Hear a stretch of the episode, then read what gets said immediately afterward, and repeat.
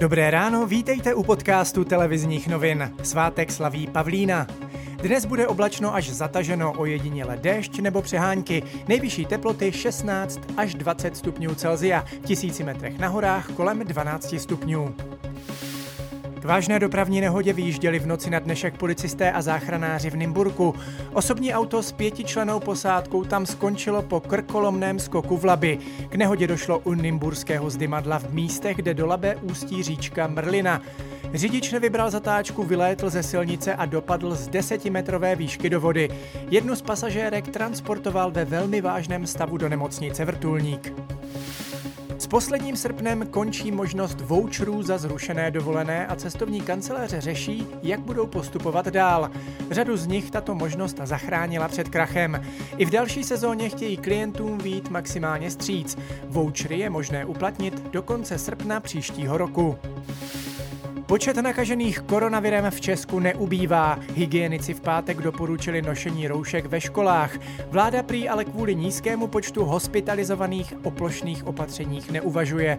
Vícepremiér Andrej Babiš tak roste to všude, ale já samozřejmě sleduju hlavně počet hospitalizovaných lidí v nemocnicích a ten se nemění. Je to 150 a samozřejmě Česká republika má stále nejmenší e, úmrtnost na 1 milion obyvatel. E, jedna, my jsme sedma nebo osma země v rámci Evropské unie. Češi mají rekordní zájem o stavební spoření. Podle ekonomů je to kvůli krizi v kombinaci se strachem z dalšího zdražování nemovitostí.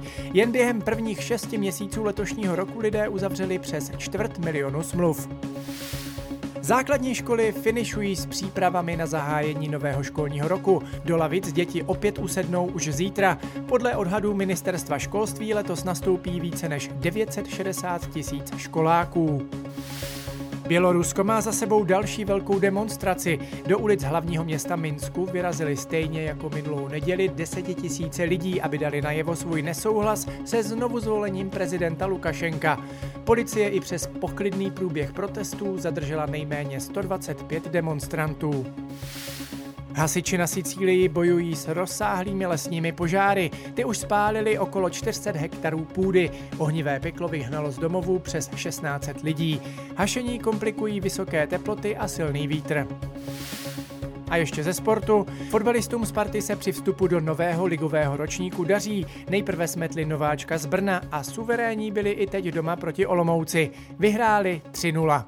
A to je z podcastu televizních novin pro dnešek všechno. Mějte fajn den.